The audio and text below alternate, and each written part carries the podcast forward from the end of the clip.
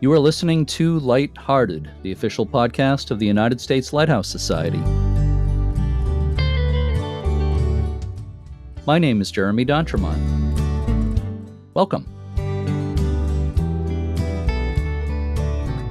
My co-host today is Cindy Johnson, award-winning lighthouse volunteer and killer miniature golf player. Hey, Cindy. Hi, Jeremy. I'm actually a little out of practice, so we might have to go sometime. Okay, you're on. We'll definitely have to do that sometime. Today is August first, twenty twenty-one, and this is episode one thirty, one thirty of Lighthearted.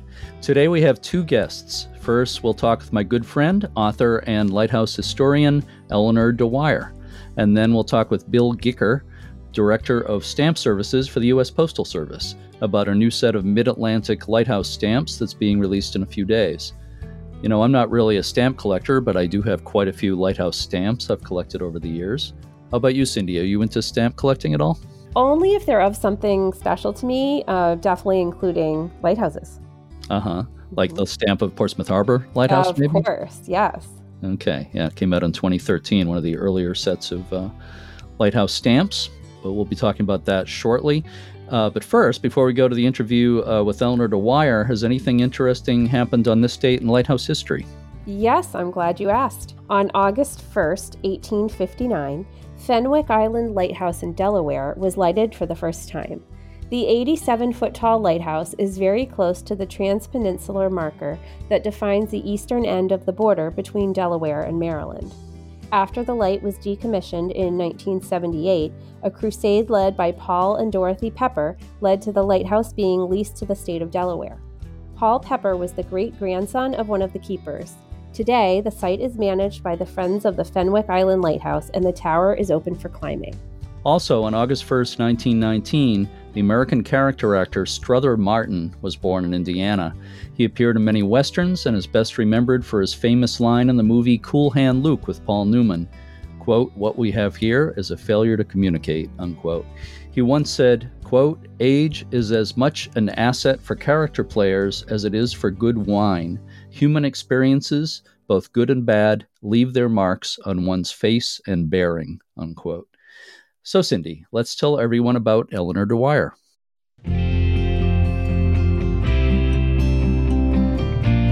Sure, Jeremy. Elinor De Wire is an award-winning author, editor, public speaker, educator, and blogger based in Connecticut. She began her writing career with freelance stories for a Florida newspaper, and in nineteen eighty-seven she published her first book, Guide to Florida Lighthouses. Since then, she's authored some twenty books about lighthouses.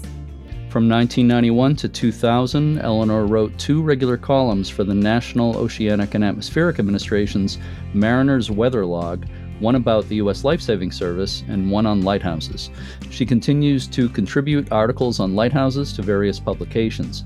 She's also written early Victorian-era novels, plus four books and a number of articles about amateur astronomy and skywatching. Elinor was awarded a short fiction prize in nineteen ninety-two from the National League of American Pen Women. She is also the recipient of the Coast Guard Meritorious Public Service Award. She serves today on the Board of Directors of the U S Lighthouse Society and chairs the Society's Education Committee. I've known Elinor for many years. I've been wanting to do this interview since we started this podcast, uh, and I'm really glad uh, we're finally doing it. So she's one of the most important lighthouse historians around. She's also a great person. Uh, we just did this interview very recently, just a couple of weeks ago, and let's listen to it now. I'm speaking today with my good friend, Elinor De Wire, who is uh, joining me from her home in Connecticut. Thank you so much for joining me uh, today, Elinor. Thank you, Jeremy. It's my pleasure. You know, uh, we were just talking. We've known each other for, I'd say, in the neighborhood of maybe twenty-five-ish years. And, you know, when I started this podcast, one, you're one of the people I really wanted to have on ASAP. So I'm very happy we're finally able to arrange this. So thank you again. Sure. You know, I remember meeting you at a, a book signing back in the uh, the olden days, and uh, well, maybe not that long ago. But anyway, I remember, uh, you know, being a little bit in awe of the famous author, Elinor De Wire. Your work certainly had an influence on me, and we'll we'll talk more about that in a few minutes. Uh, so you've been writing about lighthouses since about nineteen eighty, is that right? Yeah, that's that's in the neighborhood, yes. And what originally sparked your interest in lighthouses? Well, I think it had to be uh, moving to Maine with my new husband, who was uh, at that time a young Navy guy. And uh, we didn't have much but each other, but we liked to go out and explore wherever we moved. And uh, Maine had a lot of great things to see. And my favorite was lighthouses. The first one I saw was Seguin off Popham Beach. And uh, I was just uh, captivated by it. I I thought somebody's living out there and taking care of that, and what a neat story that is. Yeah. And it just went from there. Well, Maine is certainly a perfect place to get interest in lighthouses, and Seguin's one of my favorites. It's a pretty spectacular place. It sure is. And do you have an estimate of how many lighthouses you've visited at this point? You know, I really don't. I, I used to keep track. I would write them down in a notebook, and uh, it pretty much got filled up. And then uh, I, I just stopped counting. And of course, the U S Lighthouse Society came out with the passports, and that was long after I started my interest. So uh, I never got one of those either. Mm-hmm. I guess it's it's over a thousand. Wow, you're way ahead of me. I mean, it's more than more than twice what I've what I've seen. The uh, former Coast Guard historian Doctor Robert Scheiner called you, quote, a driving force behind the recent upsurge in interest in preserving lighthouses and the history and nostalgia surrounding them, unquote. So I think that's accurate. And uh, it seems like the, the public interest in lighthouses has kind of uh, waxed and waned over the years. Uh, I think you were part of uh, kind of a surge uh, that happened uh, in the, the eighties and, and nineties. But where, where do you think all that stands today? I think it's still alive and, and well. A lot of uh, groups have formed since I first became interested, and uh, you know, they're doing good work. Uh, they're they're networking with each other, and uh, they're realizing the importance of saving this part of history. And uh, as you say, it comes and goes, uh, but right now it seems to be uh, fairly stable. Another subject you've written a lot about over the years is astronomy, sky gazing, et cetera. How did you develop that interest? When I was a little girl, we had a telescope at home, and uh, my brothers would uh, train it on different sky objects at night, usually in the summer, and let me look. And I found that just fascinating.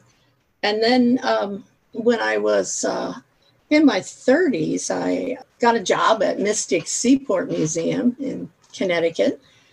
And uh, at first I was an interpreter in some of the vis- uh, different exhibits. And then I drove the horses and carriages because I'd grown up with horses and cows and farm animals, and I knew how to do that.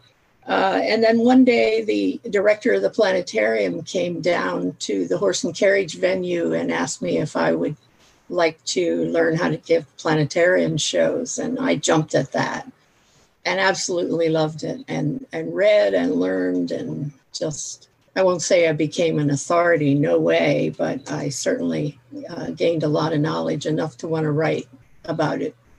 When I was a kid, I for a while, I wanted to be an astronomer, but I think every kid goes through that that phase. But yes, sure you... we we grew up in the space age, you and I. Yeah, yeah, absolutely. yeah, yeah, I was sitting there in front of our black and white T V during the, the moon landing. Absolutely. So uh, you're a former teacher, of course, and uh, a lot of your writing has been aimed at children, such as the Lighthouse Activity book, which I love. Uh, you're also chair of the U S Lighthouse Society's Education Committee. Uh, could you tell me a little bit about uh, what kind of education projects you have worked on and developed for the society? Well, I think the society brought me on board principally to gain a younger following. Uh, if you look at the membership and you look at the board, uh, we're comprised largely of older folks. Uh, and it's true, they have time. Uh, many of them are retired, so they have time to volunteer and travel and do these things. But we feel like we've got to get that younger group involved.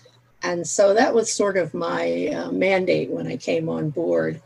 And uh, so I gave them a lot of the stuff that I had been using in school programs and other activities I was doing, scout groups and so forth. They put a lot of that online. And then uh, I decided that I would start creating uh, materials that uh, I call them Monday morning, because as a teacher, I remember what Monday mornings were like. And if if you had a, a puzzle or a word search or an activity of some sort to get the kids settled down and ready for the day, that was marvelous. And I thought, what a, a grand time to give teachers something to do.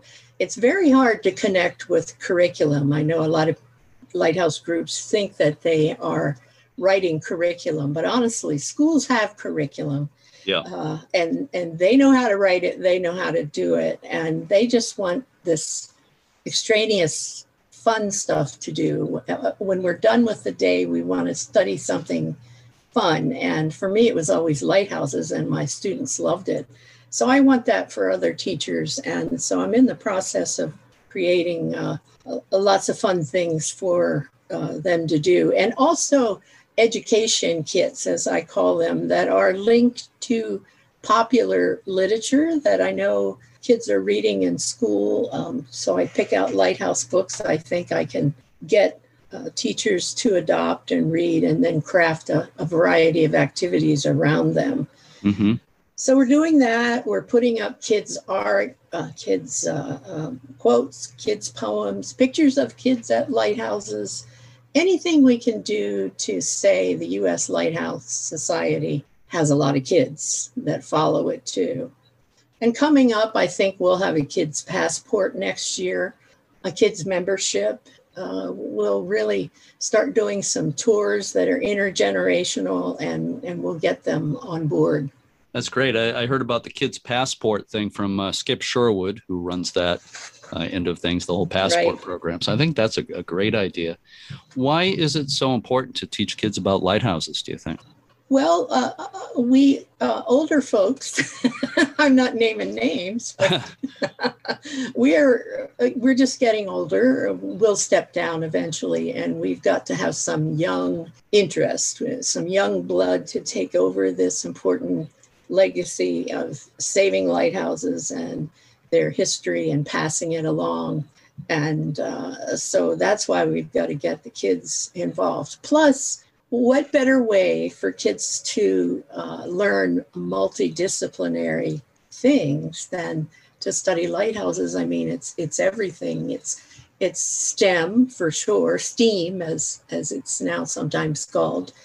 So we get the science, the math, the reading, the writing, all the prongs of language are there, listening, speaking, reading, writing. It's all right there. And yeah. uh, I think that's very good for them. And if they develop a passion for that, even better. Absolutely. There was a local uh, fourth grade teacher near me here in Portsmouth, New Hampshire, who I got to know, who every year did a, a lighthouse project. And Uh, it included all those different disciplines that you mentioned, also even music. The music teacher wrote an original lighthouse song, and the kids sang the song. Oh, great. So that was That's an added fantastic. component to it. Yeah, it was fantastic. Unfortunately, she retired. No, nobody's doing that exactly now, but anything along those lines is a great thing. Uh, so your book, uh, Guardians of the Lights, is one of my favorites. That's one of the books that really inspire me to get more deeply involved with lighthouses. I was just uh, looking on Amazon. I see it's still in print. It's probably gone through several editions over yes, the years. Yes, it has. Yeah, different covers and so forth. Is that your most popular book that you've written?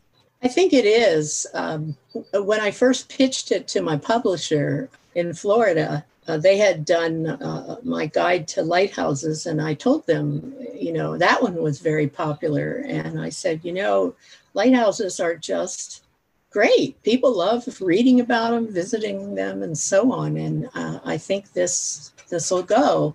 They were a little concerned about the heavy history that I added to it, but I think that I'm a fairly natural storyteller, so it it, it was readable and engaging. And uh, you're not the first person to tell me that that book got them interested in lighthouses. Uh, there's a gal out at uh, Cabrillo Lighthouse, Point Cabrillo mm-hmm. in California. And uh, she sent me a lovely email a few years ago and told me that uh, she read Guardians of the Lights and went straight to her local lighthouse and signed up to volunteer. Was that Jen Lewis? Yes. Yeah, I just interviewed her like a couple of days ago. Oh, wonderful. For the podcast, wonderful. yeah. Yeah. She, yeah, she's so enthusiastic about lighthouses and uh, the work she does. So. She well, she's, she's a little younger, so I'm happy. Yeah, oh yeah, me too. I'm always so happy when people like that are involved. So you did a lot of research, obviously, for Guardians of the Lights, uh, which is about the, the lives of uh, lighthouse keepers. You interviewed a number of keepers for the yes. book. It might be hard to just narrow it down to a couple, but are there a couple of stories in the book that especially stand out for you? Well, I spent a lot of time uh, hobnobbing with the keepers at New London Ledge Light. They were Coast Guard guys, and um, they really looked forward to my visits.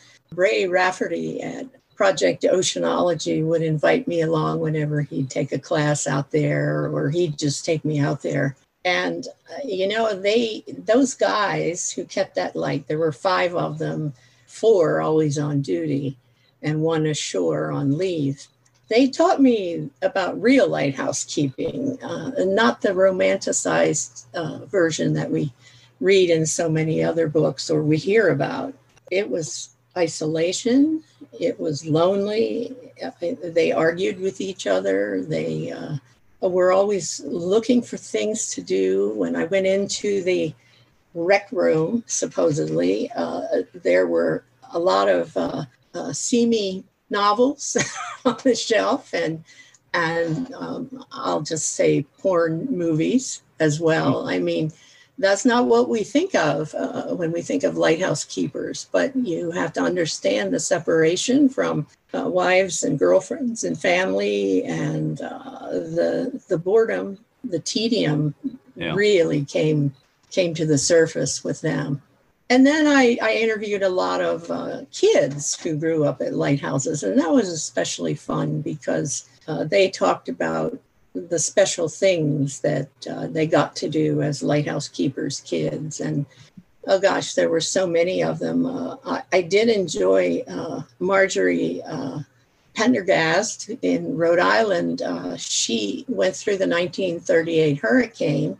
Uh, and her husband was keeper of Watch Hill Lighthouse, and uh, she was actually married at the lighthouse. And one of the things that the storm took and ruined was her wedding dress, you know, and, and, and just fantastic stories of things that most of us wouldn't experience. So, yeah, I and my files are bulging with all of that stuff. And, I'm sure. Uh, and yours are too. So. Yeah, they are. Yeah.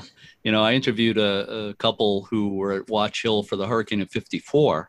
Uh, I think that was Hurricane Carol, if I remember right. Yeah, so uh, being there for the hurricane of thirty-eight must have been interesting, to say the least. It's a pretty exposed place, and the, that hurricane really socked the uh, south coast of New England. It did.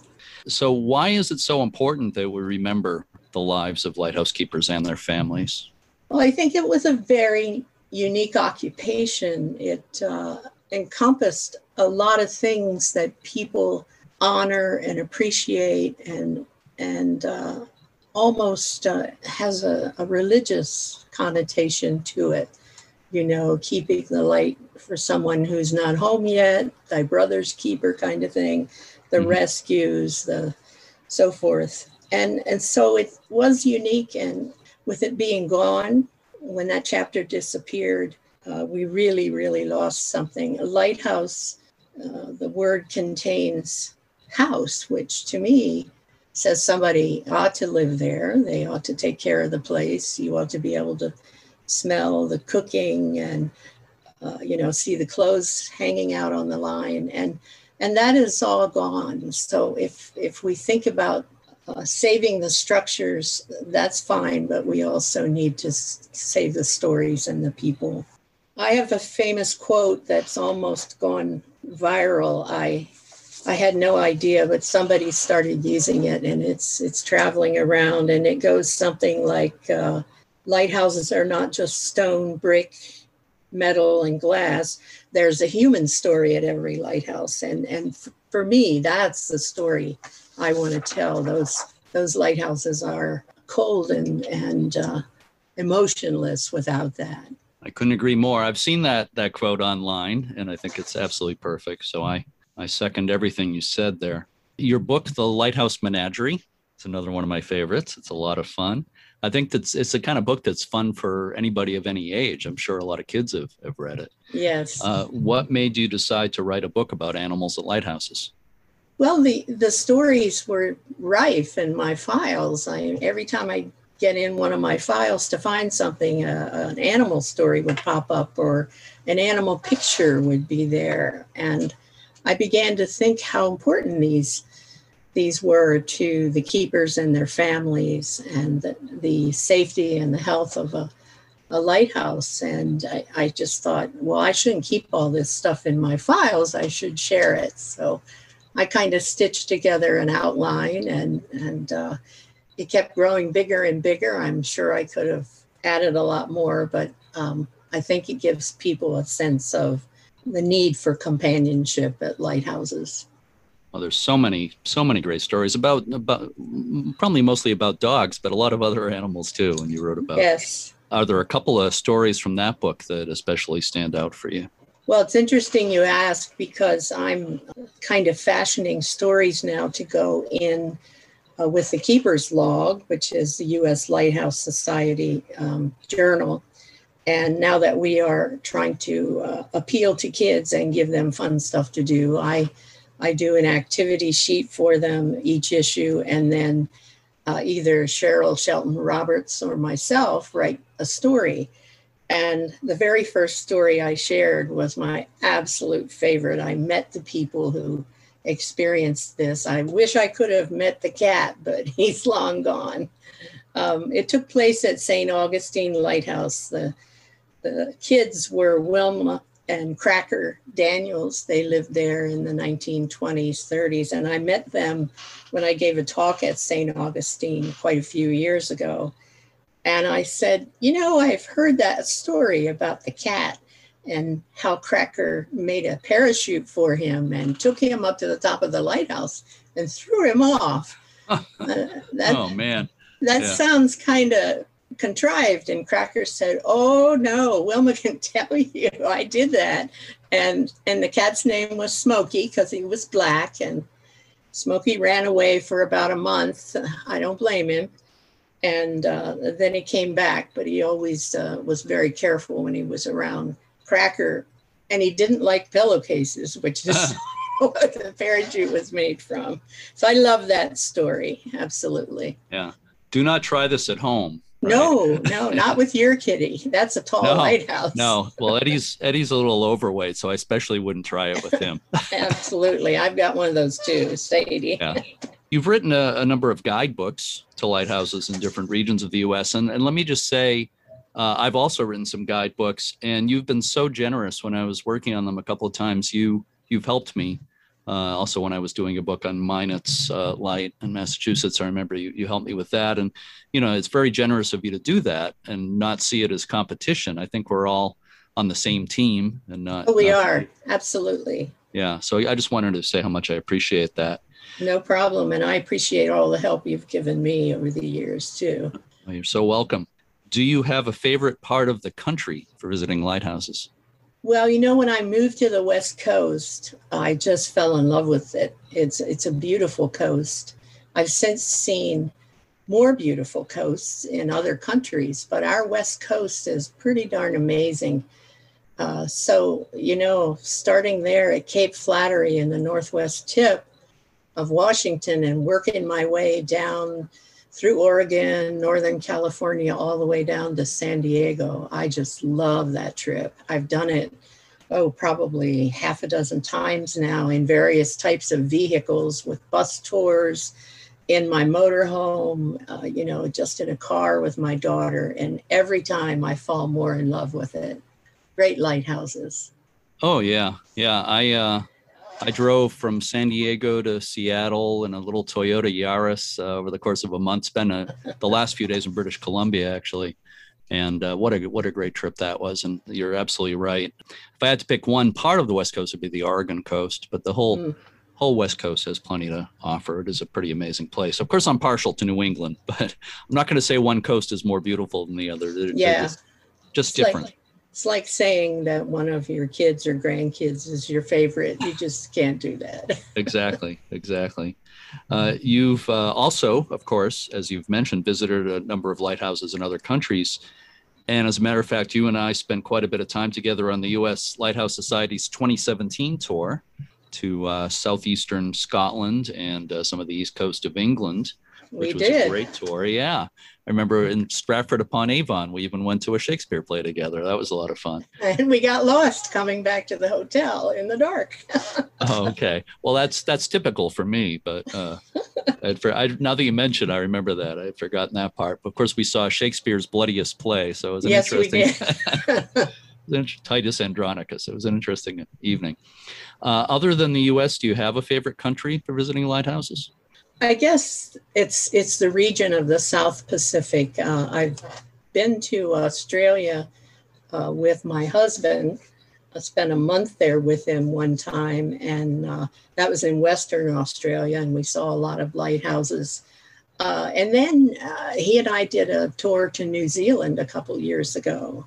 And oh, it's just so amazing. And it's it's more about the milieu, you know, the Uh, surroundings of the lighthouses and the flora and fauna you see. And uh, I remember at Rottnest Lighthouse uh, in uh, Western Australia, uh, there were these funny little creatures called quokkas hopping around, and I absolutely love them. They're little marsupials and lizards, and I'm not so much for the snakes, but I get why they're here and why they were created. Yeah. Um, It's just a different landscape and uh, experience. And there are some very unique lighthouses down there, too. Speaking of Rottnest Lighthouse, it was built by Aboriginal prisoners mm. who were, were kept on the island. And uh, it's a very sad story uh, about the clash between Westerners and natives and how the two did not understand each other. And uh, it, just a very sad tale. But uh, yeah. There was a big prison there, and yeah, they built yeah. the lighthouse. Speaking of the Pacific, uh, you just told me, I didn't know this until the last day or two, but you're about to go to Guam yes. next week.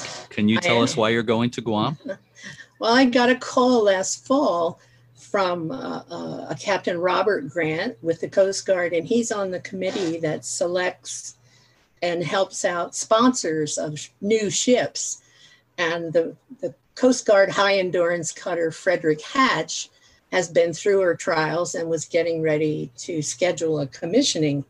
And normally they would have found uh, somebody in the family, uh, somebody that, that was a, a grandchild or a great-grandchild or even a cousin to serve in this capacity. But apparently Frederick Hatch didn't leave uh, any family.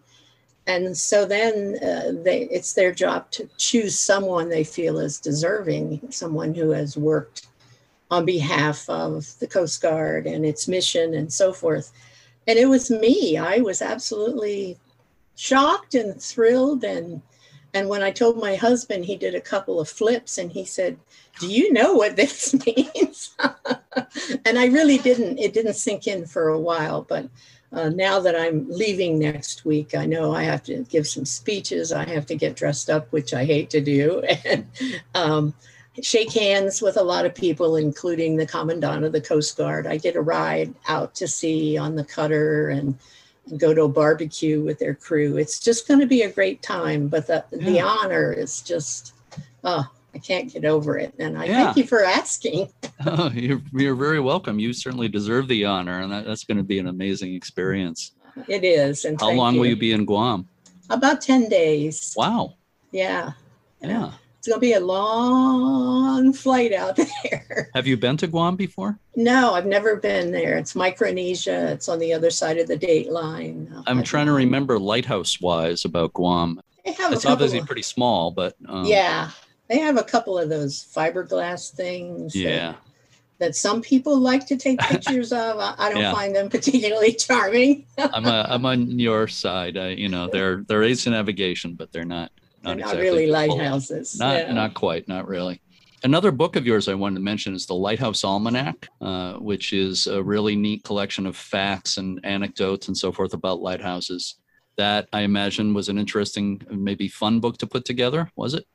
It was, yes. And once again, it came about because I just have so much stuff, odds and ends, that don't necessarily fit uh, in a history book or a guidebook or whatever. And, uh, you know, I thought all this gardening stuff and cooking, uh, recipes, the the life of lightkeepers lent itself to uh, an almanac. And so much of their lives centered on the weather and uh, being uh, uh, self-sufficient. And so I thought, well, this is kind of like a old farmer's almanac. Uh, so I had a friend who designed book covers, and she uh, came up with that lovely uh, sort of uh, copy, copycat look. And yeah, uh, yeah. yeah, it was very fun to do. I'm sorry it's out of print. I'd like to bring it back in. Yeah, well, I looked at, uh, there's used copies available on Amazon, although if I remember right, it said uh, new copies available at a, starting at one hundred ninety dollars, I think it said. Have you seen that? I have. Why am I not getting a royalty on that? I don't know. Yeah. But I think yeah. there's used copies available for a lot less than one hundred ninety dollars. Yes, I think so. Absolutely. Yeah. By the way, in another lifetime, I interviewed Judson Hale, the longtime editor of Yankee Magazine and the Old Farmer's Almanac, at his office in Dublin, New Hampshire. Yeah. Uh, so I've interviewed the editor of the Old Farmer's Almanac and the Lighthouse Almanac. I don't know if anybody else can say that. I don't know either. yeah. You're clever. So let's uh, just talk about your fiction work for a minute. Obviously, I think we, I'm sure we could devote a, a show to that if this was a show about fiction, which is, but we have to stick mostly to lighthouses. But you've written some novels set in Victorian times, right? Yes, yes, early Victorian. Okay, early Victorian. What can you tell us about those? Uh, I'm a pretty decent fiction writer. I won an award, um, oh, many years ago from... Yeah. the National League of American Pen Women for a story I wrote about Hawaii. And uh, I thought, gosh, uh, I must be pretty good at this. So uh, when I'm tired of writing about lighthouses, I'll give it a try. And I did need a break a couple of years ago. I felt like uh, I was just being asked to write about lighthouse ghosts and things that I didn't really want to write about. And so I I went ahead and, and uh, wrote a novel, and it was very well received. It was about uh, uh, one of the prime ministers of England, uh, Charles Lamb, Lord Melbourne. And that was occasioned by seeing a P B S series and saying, as we often do, no, no, no, that's not right. You're Hollywoodizing it and so forth. Yeah. And I really thought that uh, it, I need to set the record straight, but I also was itching to try my hand at a romance novel. So mm-hmm. I did that one. Uh, I have I have two more, and it's a very enjoyable uh, pursuit. You know, I still get to do a lot of research to make sure all the background material is right, and the characters and the costumes and what they do and don't do. But uh, yeah, I just want my hands on the keyboard all the time. As a writer, you know how that is. You'd rather be doing that than than most else in your life. So this gives me a chance to to do that. I do write under a pseudonym. Right. Yeah. J J. Yeah, it's J J Scott, J yeah. for John, J for Jessica, and Scott's my son. So I've got the kids and the husband there. Yeah. That's cool. I, I felt like I should reserve Elinor De Wire for the lighthouse books and work, because that's that's what people know about her. Uh, but there's this other side of me, and so uh-huh.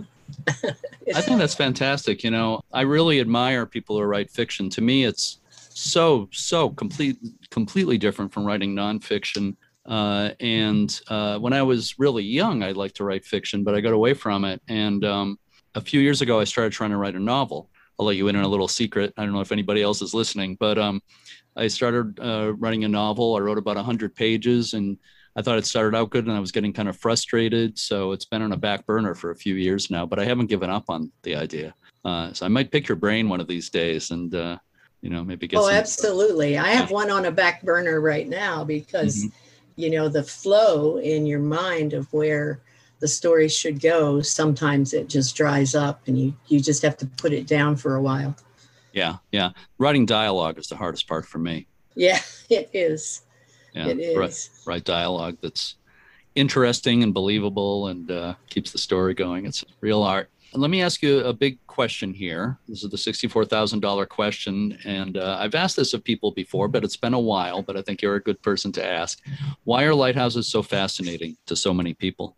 Well, they're associated with beaches and vacations for a lot of people, um, or uh, or they have that overpowering, comforting uh, aura about them, almost religious, uh, the idea of salvation, of, you know, being your brother's keeper, as I mentioned before. Um, they're a symbol of a lot of things. And if you look around, you know that because they're on a lot of products and movies are still being made about them. We recently had The Lighthouse with Willem Dafoe and Robert Patterson, which was a strange, twisty one, but I enjoyed it. I enjoyed it. So I, I think they just have have this appeal that's everything from beachy to I'm, my life is a storm and I need this symbol to get me through. And it does. Mm-hmm. And what do you think are the biggest challenges facing lighthouse preservation today? Money, money, and money. You know, you never have enough money to do all the things you need to do. Um, taking care of lighthouses is similar to taking care of ships. Uh, you know, it's a, a whole... Instead of in the water into which you pour money, it's a hole beside the water in, right. into which you pour money. Um, they're, they're old structures. They have been um, redone over the years and not necessarily in a wise way. Uh, masonry is something that you really have to be careful with. And, and we see many cases where that's that's been ruined by uh, good intentions. It's just a very difficult thing to want to take care of a lighthouse. But you know what I see that I really love is that every every group has at least that one person who is crazy passionate about uh, what's going on. And I, I could give you a whole list of names of sure. people even today I know of who are doing that. And that's the glue that holds the groups together, that keeps them going, uh, Uh, inspires them to fundraise, to open the doors and let the public in. It's a very, very important part of lighthouse preservation. But, oh, do they need money? People donate, donate, help yeah. them out. Yeah, I agree with you. There's some amazingly passionate people. Uh, and usually there is one guiding, you know, visionary type person with the different preservation groups. But as you mentioned before, uh, none of us are getting any younger and, uh, you know, we need need new people involved. This, I guess uh, that question and answer maybe leads into this question. Why is the United States Lighthouse Society so important as an organization? Uh, it kind of serves as a clearinghouse for all the groups in the nation. And actually, we have a huge international following as well. Uh, we're the, the headquarters for all things lighthouse. That's what we are aiming to be. Uh, we even have that in our mission statement that we we want to be able to uh, uh, save the history, help save the structures, be the place that people turn to when they want to know more or, or they need to do research. And I've seen that since the very beginning of the society come to fruition. I was friends with Wayne Wheeler, the founder, when he first started the society on his dining room table in San Francisco. And, uh, you know, thanks to his work and uh, a lot of other people's work, it has really become a huge success. We depend a lot on tours for our funding. People love to take the tours. They're great tours. I'll, I'll say that. I'll just say that, even though uh, I'm biased. You know, food is good, the lodging is good, the lighthouses are great. There's always people on board who give a little historical information. We play games on the bus. Mm-hmm. We're just a fun bunch. And, you know, if you're looking for a fun tour, that's that's what uh, we offer. So that's that's the big uh, income for us, but we'd like to see more involvement through membership and get more people involved in in doing it. And of course, the kids' mission is huge, that initiative right now to get them involved.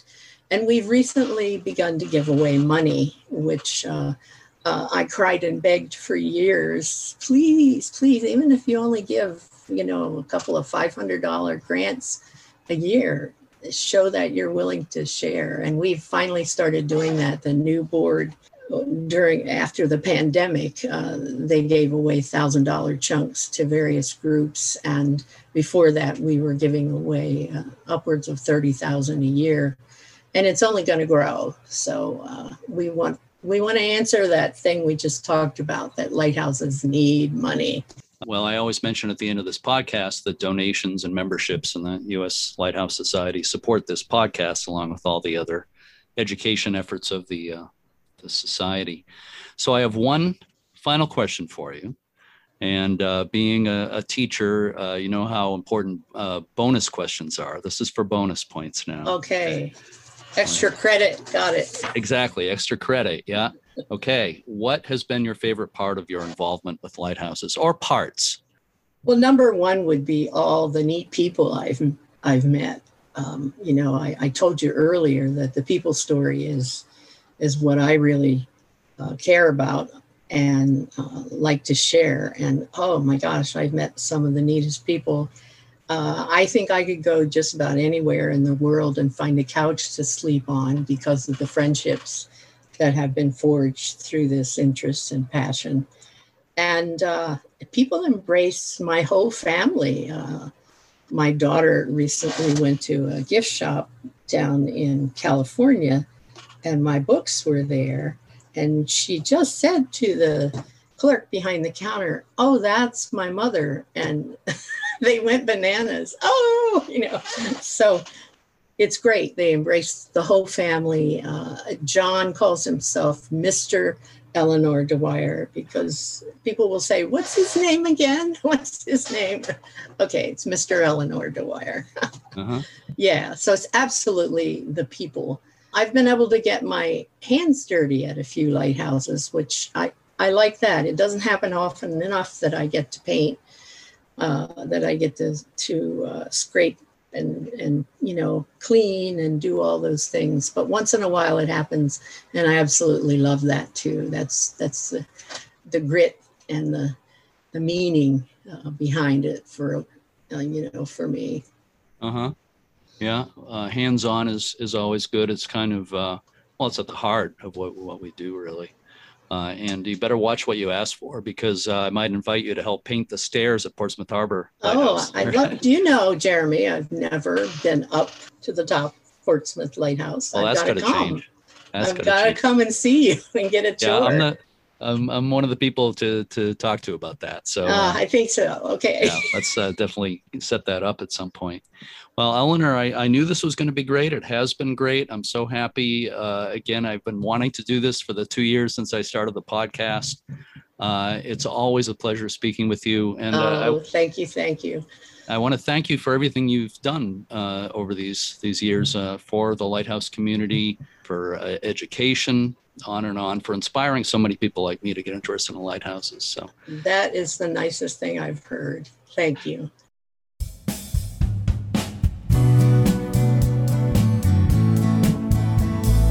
You can buy Elinor De Wire's books through Amazon and other online booksellers. You can also check out her website at elinor de wire dot com. That's E L I N O R D E W I R E, and her lighthouse blog at elinor de wire dot blogspot dot com. In a few days, on August sixth, the U S Postal Service is releasing a new set of Mid-Atlantic Lighthouse stamps. The stamps feature paintings by Howard Coslow, and they depict the following lighthouses: Montauk, New York; Navasink Twin Lights, New Jersey; Erie Harbor Pierhead in Pennsylvania; Harbor of Refuge in Delaware; and Thomas Point Shoal in Maryland. I spoke with Bill Gicker, Director of Stamp Services for the U S Postal Service in Washington, D C, about the new stamps. Let's listen to that now. I'm speaking with Bill Gicker, who is the Director of Stamp Services for the U S Postal Service. And we're going to be talking about the new series of Mid-Atlantic Lighthouse stamps that's about to be released very soon. Thank you so much for being with me today, Bill. Sure, it's my pleasure. First of all, how many stamps does the Postal Service produce in a year? In a year? Um, well, it's that's a tricky question in a way, because we have stamp issuances, and of those we do between twenty-four and thirty a year. Right. Um, but then uh, number of designs, there could be m- multiple designs within those issues. So that's usually a higher number, sometimes around uh, one hundred twenty. Mm-hmm. And then if you talk about what's actually being manufactured and produced, the sheer volume of actual printed stamps, now we're talking in the billions. Right. Yeah, I think the number I saw in the article I was looking at was fourteen billion. I guess that's the number yes. of actual stamps produced. That's right. Let, let me just ask, is that number going down uh, in recent years? Or It ha- it has been going down, not dramatically, but it's mm-hmm. a slow decrease. Uh, of course, first-class mail volumes are down. There's still a very strong interest in stamp collecting, and people are certainly still using stamps, but, but uh, for certain things that were sort of a stamp go-to, like bills, a lot of that is going online, of course. Sure. So about these, uh, this new set of five Mid-Atlantic Lighthouse stamps, mm-hmm. let me ask you, are they forever stamps? They are forever stamps. Okay. It's my understanding there's something called the Citizen Stamp Advisory Committee. That's right. Which is a panel that selects subjects for recommended stamp releases. Did that committee pick the lighthouses that are uh, shown on these stamps? Uh, the committee picks the subject matter. So that means if they decide they want to do a lighthouse series, they may have ideas, but we we ultimately rely on experts. So we do it by region. And so a region, ha- you know, we want some diversity in the, within that region, but we also want diversity within the images themselves. Often people think only of the, the, the tall lighthouse, but we wanted to show that there's a variety of types of lighthouses and do the best we could to represent various types within each set. Yeah. Well, I think it's a, a great job has been done of that, because you've got Montauk Light in New York, which is one of the mm-hmm. best known and one of the oldest tall lighthouse towers in the country. Yep. You've got Thomas Point Shoal in Chesapeake Bay, which is the only surviving screw pile lighthouse on Chesapeake Bay and uh, National Historic Landmark. And, you know, this it's a really good uh, selection, like you say, variety in the styles of lighthouses. So uh, Howard Coslow, Uh, the, I should mention the late Howard Coslow. I believe he passed away not not that long ago, but he was yes. the artist who did the paintings that are used in these lighthouse stamps. Uh, mm-hmm. He was kind of a legend. And uh, he yeah, was. he did the artwork for some of the earlier lighthouse stamp series as well, and uh, many other things, as I understand it. That's uh, right. Can you, can you tell us a little bit more about him? Um, Howard was a, a, just amazing. He was a true gentleman and uh, a wonderful artist, and he was so passionate about whatever he tackled. And he actually was the artist uh, for this entire lighthouse series.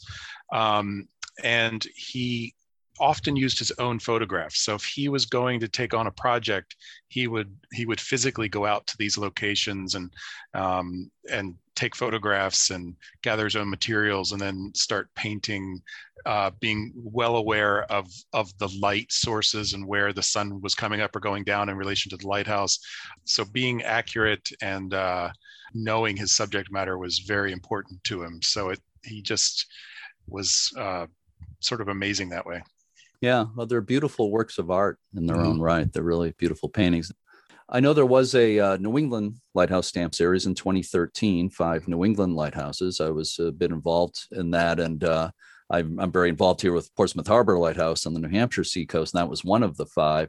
Mm-hmm. We had a, a great day of issue event. I enjoyed that so much. Actually on my birthday in twenty thirteen. Oh, so that nice. was a lot of, lot of fun, which is eight years ago on the day we're speaking today. Wow. All right. Oh, happy birthday. Oh, thank you. Thank you. I wasn't trying to prompt you to say happy birthday, but I just realized that was exactly eight years ago. Uh, so it was a lot of fun. And, you know, it was interesting knowing about that a couple of years before the stamps came out, being sworn to secrecy. I'm sure you hear that from people a lot.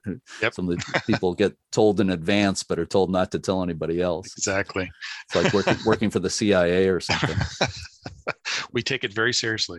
yeah, yeah. But it was, it was a lot of fun. Do you know how many lighthouse stamp series or how many, you know, sets of these five lighthouse stamps there have been uh, over time? There have been seven total. With mm-hmm. this, with this being the last one. Oh, okay. This okay. So, last one in this series, I should say, because we certainly won't abandon lighthouses, but of course, with the passing of Howard, we'll we'll have to figure out a new way. Well, there's about eight hundred fifty standing lighthouses in the country, so you've got all a right. ways to go. Or use them, use them all up. Right. Have the lighthouse stamps been popular? Yes, the lighthouse stamps have proven very popular. I think there's a lot of people who just really enjoy lighthouses. They're beautiful, and yeah, I, they've been mm-hmm. very popular. Yep, I would think so. And what is the date these stamps are being released? Uh, these stamps will be issued August sixth in Highlands, New Jersey. Okay. And are there any events uh, or is there an event planned there in, in Highlands, New Jersey as part there, of this? There is, yes. There'll be a first day of issue ceremony. Um, stamp ceremonies consist of uh, speakers speaking to the subject matter. I think uh, Friends of the Lighthouse will be attending and hosting us. Um, And uh, it, it's just a celebration of of the release of the stamps. That's a great site, great lighthouses, great museum in there. And uh, it's a good place to have an event like this. I happen to know there's also going to be a uh, an event at the Annapolis City Dock in Annapolis, Maryland, as well on August seventh, the next day at two p.m. So I did see something about that. And maybe some of the other locations are having events as well. Obviously, people will be able to get these stamps at the post office. I think everybody knows that, but are there other ways to buy them? Sure. Uh, U S P S dot com. You can get the stamps there. The stamps are actually available for pre-order thirty days before the issuance date, but then certainly uh, online. Yeah. It's probably your easiest way. Sure. Yeah. And uh, I was just looking at, uh, the, there's still some New England, some of the New England set that came out in twenty thirteen available on eBay, and they've gone up a little bit in price. Yes. So yeah. I recommend that people buy them now rather than waiting uh, eight or ten years and looking for them on eBay. That's right. Bill Gicker, I really appreciate you spending this time with me today. You know, I know you're one of the busiest people in the world, so I appreciate you putting a little, little time aside in your, your busy schedule. And no, uh, it's very nice speaking with you.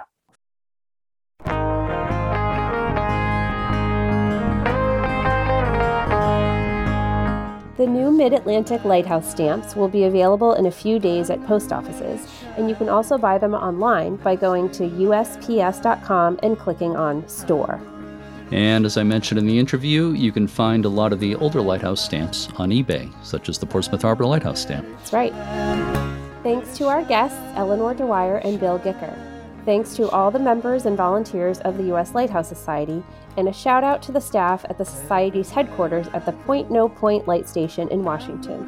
Check out U S L H S dot org to learn more about the Quarterly Journal, Lighthouse Tours, the Passport Program, the Lighthouse Research Catalog, and all the other things the Society offers.